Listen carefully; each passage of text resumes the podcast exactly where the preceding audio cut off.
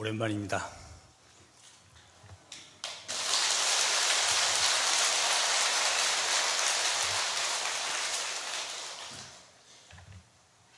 중동 호흡기 증후군이라고 그러죠. 메르스.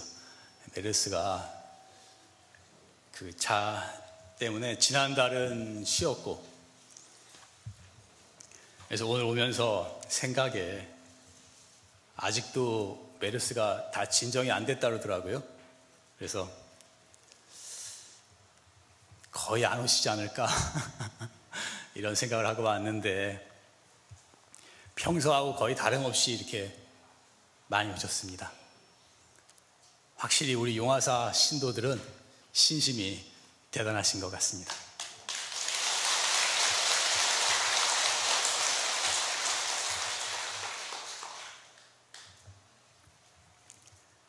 메르스가 아무리 힘이 세도 신심으로서 부처님의 바른 법을 공부하고자 하는 데에는 맥을 쓰지 못할 거라고 생각합니다. 그래서 오늘 여기 사람들이 많이 모여있지만, 여기 모이신 분은 절대로 메르스에 안 걸릴 테니까 안심하시고 법문을 들으시기 바랍니다.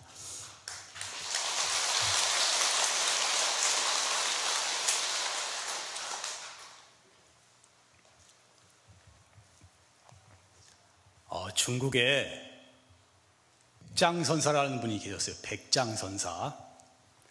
이 백장선사는 그 임제종의 정통 법맥을 이으신 대도인입니다. 아주 대도인이신데, 이 백장선사께서 법문을 하시면은 항상 어느 노인이, 이 대중들하고 같이 어느 노인이 와서 법문을 들었어요. 그리고 나서 그 노인, 그 대중들이 나갈 때는 그 노인도 같이 나갔었어요. 그런데 어느 날 백장스님이 법문을 하시고 법문을 마쳤는데, 그 노인이 나가질 않고 계속 있는 거예요. 그래서 백장선사께서 물으셨습니다. 그대는 누구입니까? 노인 대답이, 저는 사람이 아닙니다. 이 가섭불이라는 아주 옛날에 부처님이 계셨는데, 그때 제가 이 절에 주지였습니다. 주지스님이었습니다. 그러더래요. 주지였는데, 법문을 하는데 어떤 스님이 질문을 했대요. 대수행인도, 크게 수행을 많이 한 사람도 인과에 떨어집니까? 떨어지지 않습니까? 인과에 떨어지느냐? 떨어지지 않느냐? 인과를 받느냐? 안 받느냐? 이렇게 질문을 한 거예요. 내가 대답하기를, 불낙인관이라, 떨어질 낙자, 인과에 떨어지지 않느니라, 이렇게 대답을 했다는 거예요. 근데 이 대답을 잘못하는 바람에 자기가 오백 생의 여우의 몸을 받았습니다. 법문 한마디 잘못하는 바람에 오백 생의 여우의 몸을 받았습니다. 원컨대 스님께서는 저에게 바르게 가르쳐 주셔서 제가 여우의 몸을 벗도록 해주소서. 그리고 나서 노인이 다시 물었습니다. 백장 스님께. 대수행인도, 수행을 많이 한 그런 훌륭하신 분도 인과에 떨어집니까? 떨어지지 않습니까? 백장스님 대답이, 불매인관이라, 인과에 매할 매자, 미혹하다, 어둡다 할 매자예요. 인과에 매하지 않느니라, 인과에 미혹하지 않느니라, 그러셨어요. 그 노인이 거기에 일어나서 백장스님께 삼배를 드리고 말했습니다. 스님, 오늘 스님이 저에게 바르게 일러주셔서 제가 오백 생의 여우의 몸을 벗게 되었습니다. 여기 뒷산에 올라가 보면 바위 밑에 죽은 여우의 시체가 있을 것인데 그 여우의 시체를 스님의 장례로서 장례를 치러주십시오 하고 물러갔단 말이에요. 다음날 백장 스님이 대중한테 고했어요. 오늘 스님의 장례가 있다. 대중들이 의아했죠. 아무도 돌아가실 사람이 없는데. 그래서 대중들을 이끌고 뒷산에 올라갔습니다. 뒷산에 올라가 보니까 바위 밑에 굴이 있는데 여우의 죽은 시신이 있었어요. 그래서 그 여우의 시신을 스님들과 같이 똑같은 방식으로 장례를 치러주었다 하는 이야기가 문간에 나오고 있습니다. 몇 년 전에 불교신문을 보니까 한국의 그 기자들이 중국의 백장, 백장사를 찾아갔어요. 찾아가서 보니까 백장사 뒤에 진짜 큰 바위가 있는데 거기에 바위에 야호암이라고 써 있어요. 여우, 여우바위다. 야호암이라고 써, 바, 써 있고 그 바위 밑에 이, 이 굴이 있고 여우 굴이 있는, 있어요. 그래서 그게 신문에 크게 이렇게 사진이 나왔더라고. 내가 봤는데. 저는 이야기를, 이야기를 생각하면서 항상 생각하는 것이 첫째로는 법문을 잘해야 되겠다. 아니 말 한마디 잘못하는 바, 법문을 잘못하는 바람에 오백생 여우의 과보를 받았는데 제가 주제 넘게 대용화사 법당에서 이 정법도량에서 법문을 하면서 한마디 잘못하는 게 아니고 여러 마디 잘못할 수도 있는데 그 과보를 법문을 잘못하면 과보를 어찌할 것인가. 내가 진짜 부처님 정법에 어긋나지 않는 말을 한마디라도 어긋나지 않도록 말하려고 노력을 해야 되겠다. 이런 생각을 자주 합니다.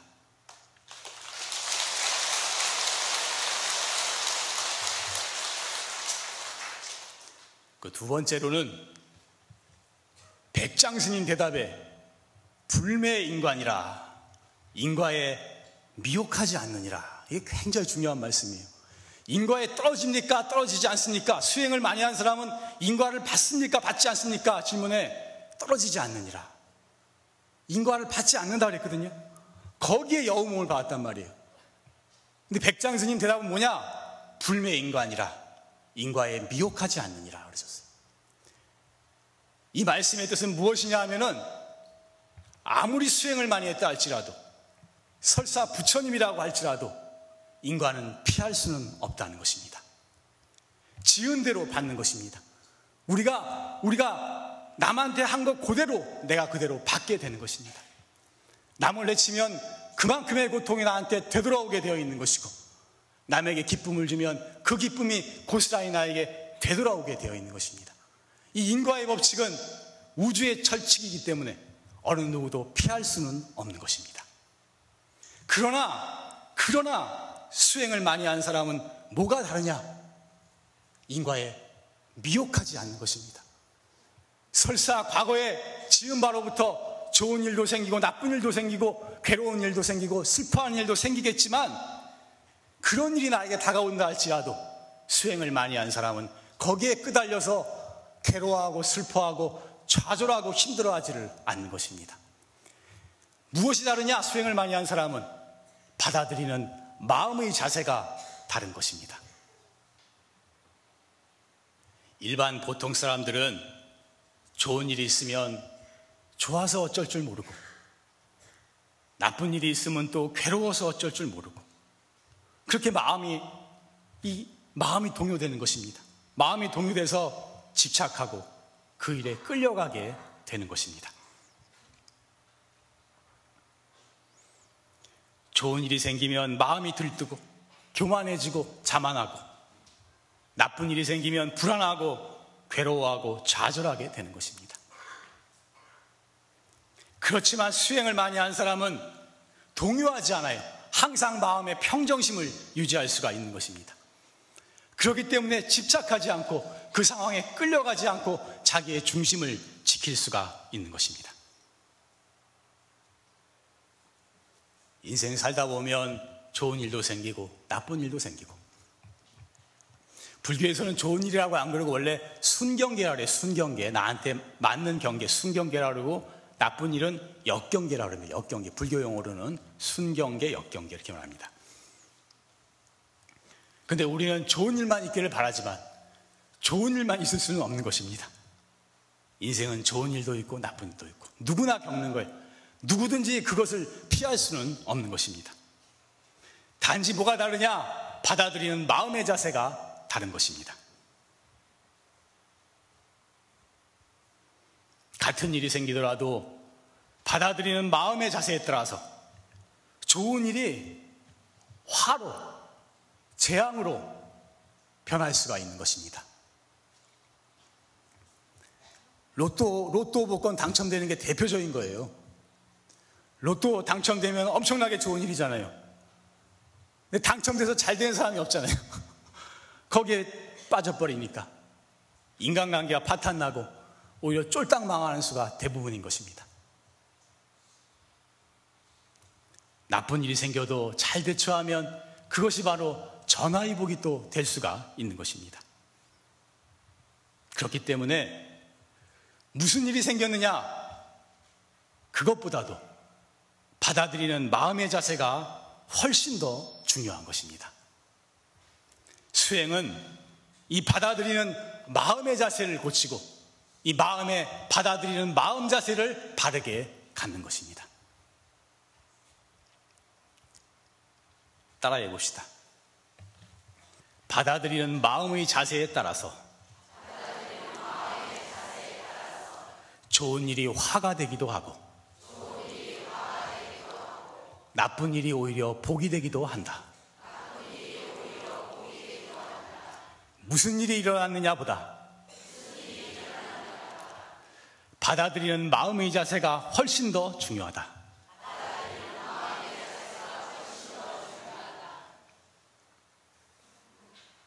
좋은 일이 생겨서 돈이, 돈이 많이 생기, 많이 벌게 되고 좋은 대학을 내려가고 승진하게 되고 뭐 다른 사람이 다 칭찬해주고 명예가 생기고 이런 일이 생기면 사람들은 마음이 거기에 동요돼서 따라갑니다. 그래서 들뜨고 교만해지고 자만하게 되는 것입니다. 그렇지만 거기에 집착하고 따라가게 되면 그 순간에 그 좋은 일이 곧바로 화로 돌변하게 되는 것입니다. 그래서 거기서 교만하고 자만하게 되면 다른 사람에게 욕먹게 되고 인간관계 나빠지고 뒤처지게 되고 장애가 생기게 되는 것입니다. 수행하는 사람은 좋은 일이 생겼다고 해도 거기에 너무 동요돼서 따라가면 안 되는 거예요. 그때에도 평정심을 유지해야 하는 것입니다. 그 좋은 일이 생기면 감사한 마음으로 받아들일 수 있어야 하는 것입니다. 내가 잘나서, 내가 잘나서 잘됐다, 내가 잘나서 잘됐다고 생각하는 사람은 이거 부처님 법을 전혀 모르는 사람인 것입니다. 제가 지난번에도 연기법에 대해서 이야기를 했어요. 연기법. 들으셨죠? 연기법. 이 불교의 핵심 교설은, 교리 중에 핵심 교설은 연기법입니다. 연기와 중도가 불교의 핵심 교설이에요. 교리 중에 핵심입니다. 근데 부처님의 연기법에 따르면 모든 사람이, 모든 존재가, 우주 만물이 다 서로서로 의지하고 있고 서로서로 연결되어 있어요. 서로서로 도와주고 있어요. 서로서로 이 수많은 사람과 수많은 우주 만물의 은혜를 입고서 우리가 살아가고 있는 것입니다. 내가 밥을 한 끼 먹어도 이 밥 먹는 것이 농부의 빗땅과 나르는 사람과 밥하는 사람과 그 벼가 자라도록 바람과 햇볕과 공기와 우주의 은혜와 수많은 사람의 은혜가 이 밥 한 그릇 먹는 데 들어가 있는 것입니다.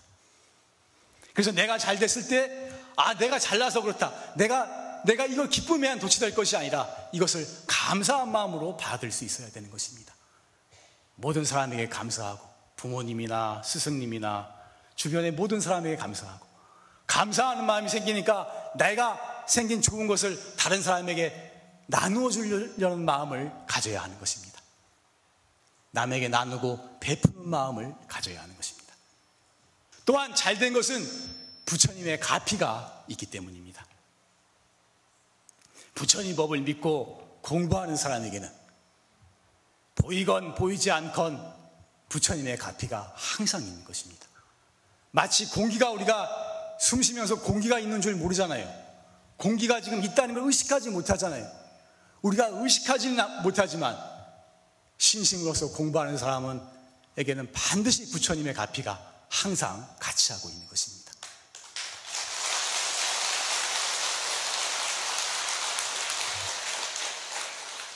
그래서 나에게 좋은 일이 생기고 잘 됐을 때 내가 잘나서기보다 모든 사람에게 감사하는 마음을 가지고, 부처님 가피에 감사하는 마음을 가지고 다른 사람에게 베풀고, 부처님 법을 위해서 노력하고 불법을 공부하면서 살려는 그런 마음을 가져야 되는 것입니다.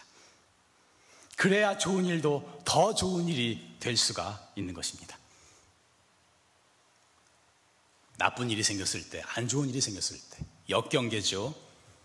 뜻대로 안 되고 고난과 고통이 따를 때, 이런 일이 발생했을 때도 먼저 마음이 너무 동요되면 안 돼요. 평정심을 유지, 우리 수행하는 사람은 평정심을 유지해야 돼요. 항상 마음이 끌려다니면 안 되는 것입니다. 그때도 비록 나쁜 일이 생겼지만 그것을 감사하면서, 나쁜 일이라도 감사하면서 긍정적으로 받아들여야 되는 것입니다. 사고가 났다면, 야, 그래도 이 정도면 다행이다. 큰 사고가 아니어서 다행이다. 부처님 갚인가 보다. 이게 감사하는 마음으로 받아들여야 되는 것입니다. 손해를 봤다 그래도, 야, 이 정도 손해본 걸로 다행이다. 좋은 경험을 했구나. 내가 앞으로는 이런 실수를 하지 않도록 수업료 낸셈 치자. 이것도 감사하는 마음으로 받아들일 수가 있어야 하는 것입니다. 이렇게 안 좋은 일까지도 감사한 마음으로 받아들일 수 있으면 우리 무량 억겁을 유네해온 우리의 업장도 높게 되어 있는 것입니다. 그리고 나쁜 일이 생겼을 때는 그 상황을 잘 둘러보아서 자기가 잘못된 점은 고쳐야 하는 것입니다. 분명히 뭔가 자기의 실수가 있었기 때문에 이런 일이 생겨났으니까 같은 잘못을 다시 반복하지 않도록 잘못된 점은 고쳐야 하는 것입니다. 그리고 중요한 것은 내 마음에 거슬리고 내 마음에 나쁜 일이 왔을 때 이것을 공부로 돌려야 한다는 것입니다. 예를 들어서 나한테 자꾸 믿게 보이고 나한테 자꾸 속을 건들고 내 마음을 힘들게 하는 사람이 있다고 할 때 우리는 그 사람을 계속 미워합니다. 속에 계속 미워하는 마음이 생겨요. 속에서 제거 계속 생기기 때문에 다음에 그 사람 볼 때는 말투가 나빠지고 크게 부딪히게 되고 싸우게 되고 원수지게 되는 것입니다. 그런데 미워하는 마음이 생길 때 한 생각 탁 돌이켜야 되는 거예요.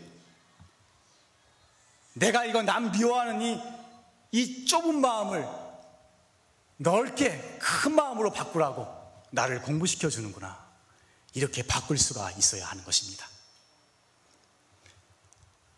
이게 남 미워하는, 미워하고 이 옹졸한 좁은 마음 버리는 것이 정말로 큰 수행인 것입니다. 참선을 하면, 화두만 하면 다 될 것이라고 우린 그렇게 생각하는 수가 많습니다.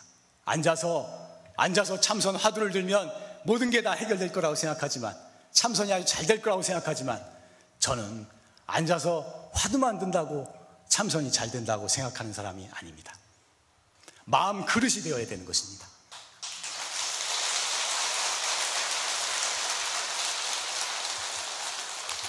왜냐하면은 참선이라는 건 어마어마한 공부예요. 이로 말할 수 없이 귀한 공부인 것입니다. 무량한 생, 그 영원토록 영원한 생, 세생생의 문제를 완전히 해결하고 대자유를 얻는 공부인 것입니다. 이렇게 귀한 공부를 하는데 마음속에 이 꽁하고 남 미워하고 이 속 좁은 마음을 꽉 잡고 있는데 이 화두가 들어가서 되겠어요? 절대로 안 되는 것입니다. 이 마음 그릇이 되지 않으면 절대로 화두가 깊이 들어가서 깊은 화두 산매에 들어갈 수가 없는 것입니다. 오히려 이 미워하는 사람 생겼을 때 이것을 나에게 공부시켜주는, 마음끝을 넓히라는, 공부시키려고 하는구나, 이렇게 마음을 먹고 마음을 넓힐 수 있다면 이것이 정말로 살아있는 공부가 될 수가 있는 것입니다.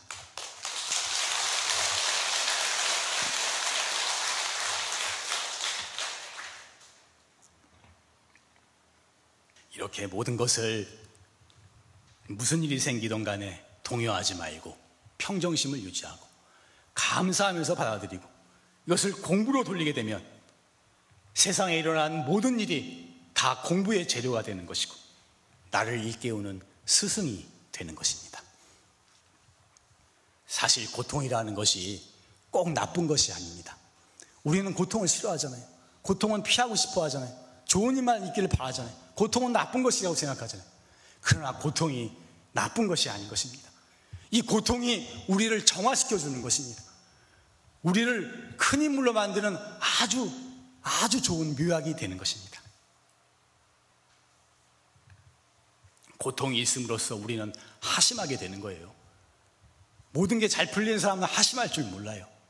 하심하게 되는 것이고 발심하게 되는 것입니다. 인생이 뜻대로 안 되기에 참이 수행하겠다는 마음을 먹게 되는 거예요. 고통이 있기에 간절한 마음이 생겨나게 되는 거예요.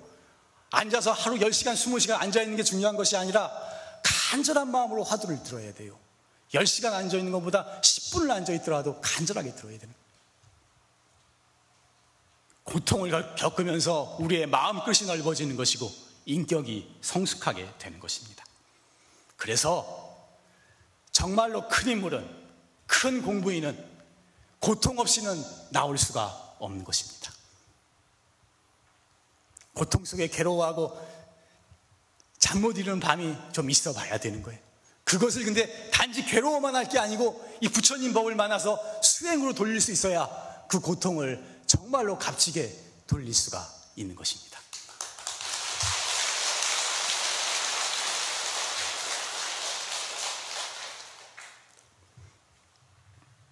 따라해 볼까요? 무슨 일이 생겼을 때 항상 동요하지 말고 평정심을 유지하고 감사하게 받아들이고 잘못을 고치고 공부로 돌리면 모든 일이 다 공부의 재료가 되고 나를 일깨우는 스승이 된다.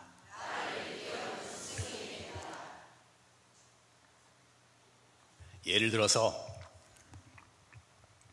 건물 공사장을, 건물 공사하는데 옆을 지나가다가 위에서 벽돌이 떨어졌어요. 그래서 팔을 맞았어요. 그래서 팔이 부러졌어요. 이런 사고를 당했다고 칩시다. 예예요. 근데 이 사람이 이제 일반 사람들, 수행하지 않는 사람은 병원에 가 있으면서부터 속이 엄청 상할 거예요. 재수없다. 정말 재수없다. 난 왜 이렇게 재수없냐. 아침에 남편하고 부부싸움을 했는데 아침부터 남편이 잔소리해서 재수, 재수, 재수없다. 정말 재수없다. 남편 원망하고 팔자 타령하고 난 왜 이렇게 운이 나쁠까. 팔자 타령하고 비관하고 우울증에 걸리고 이러면 인간관계가 더 나빠지는 거예요. 더 우울증이 생기고 더 괴롭고 더 모든 일이 꼬이고 더 큰 불행으로 빠져들어가게 되는 것입니다. 근데 수행하는 사람은 공사장 옆을 지나다가 벽돌이 떨어져서 팔이, 팔이 크게 다치는 사고를 당했어요. 수행하는 사람은 어떻게 생각하느냐? 야, 벽돌이 한 뼘만 이 가운데로 와서 머리를 맞았으면 내가 즉사할 뻔하지 않았나. 참 천만 다행이구나. 이것도 부처님 갚인가 보다. 감사한 마음으로 받아들일 수 있는 것입니다. 그리고 생각을 바꾸는 거예요. 인생이라는 게 언제 어떻게 어디서 죽을지 모르는 거구나. 수행을 해야 되겠구나. 내 부처님 뭘 봤는데 그냥 죽으면 너무 억울하잖아요. 뭔가 죽기 전에 대비를 하고 가야지. 이 마음 공부를 하고 가야지. 수행을 해야 되겠구나. 언제 어떻게 죽을지 모르는데 내가 조그만 일에 너무 집착하고 남편하고 싸우고 참 어리석었군. 다른 사람들, 남편이나 다른 사람들이나 다 너그럽게 이해를 하자. 내가 죽을지도 모르는데 살았으니까 남은 생을 덤이라고 생각하고 다른 사람한테 베풀고 세상에 도움을 주고 이 부처님 공부를 하면서 살아야 되겠다. 이렇게 마음을 먹으면 모든 인간관계가 더 좋아지게 되고 모든 일이 더 잘 풀리게 되고 인격도 성숙하게 되고 수행도 진전되게 되는 것입니다. 또 조심해야 되겠구나. 아, 이, 이 그런 공사장 같은 데 갈 때는 참 앞뒤 위도 잘 살펴봐야 되겠고 길 건너고 운전할 때도 참 조심해서 해야 되겠고 이런 생각을 하면은 앞으로 더 큰 사고를 예방할 수도 있는 거예요. 제가 말씀드리고자 하는 것은 똑같은 일을 당했는데도 똑같은 일을 당했는데도 받아들이는 마음의 자세에 따라서 완전히 다른 길로 완전히 다른 인생을 살게 된다는 것입니다.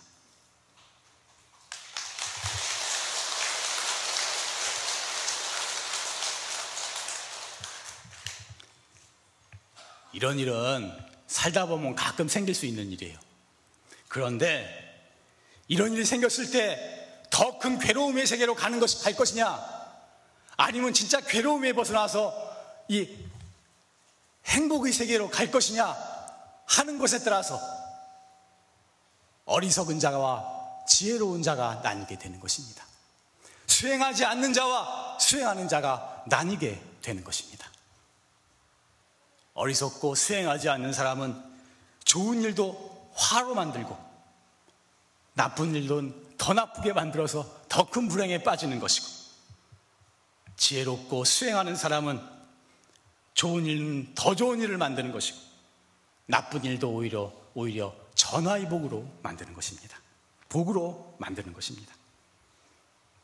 수행자는 그래서 일어난 모든 일을 전화위복으로 만드는 것이고 공부의 재료로 삼는 것입니다.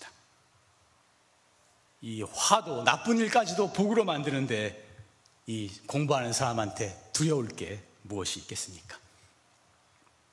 그래서 제가 오늘 받아들이는 마음의 자세를 이야기했는데 정말로 인생을 살펴보면 바깥에서 좋은 일 생기고 나쁜 일 생기고 이게 중요한 게 아니에요.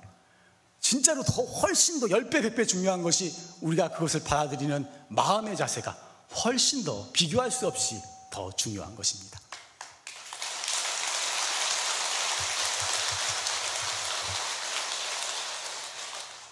제 말이 이해가 되시죠? 나는 목소리 큰 걸 좋아하는데.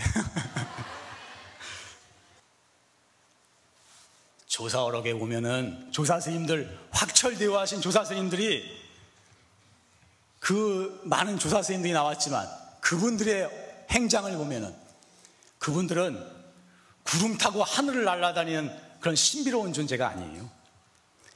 그분들은 항상 마음의 산매 속에 들어있기 때문에 항상 마음의 평정심이 유지되고 외부 경계에 동요돼서 끌려가지를 않아요.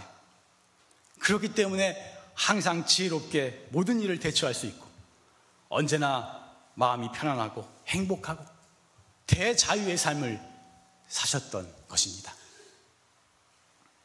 그래서 우리도 받아들이는 마음의 자세를 바르게 가져서 항상 감사히 받아들이고 공부로 돌리고 그래서 모든 일을 전화위복으로 삼을 수 있었으면 좋겠습니다.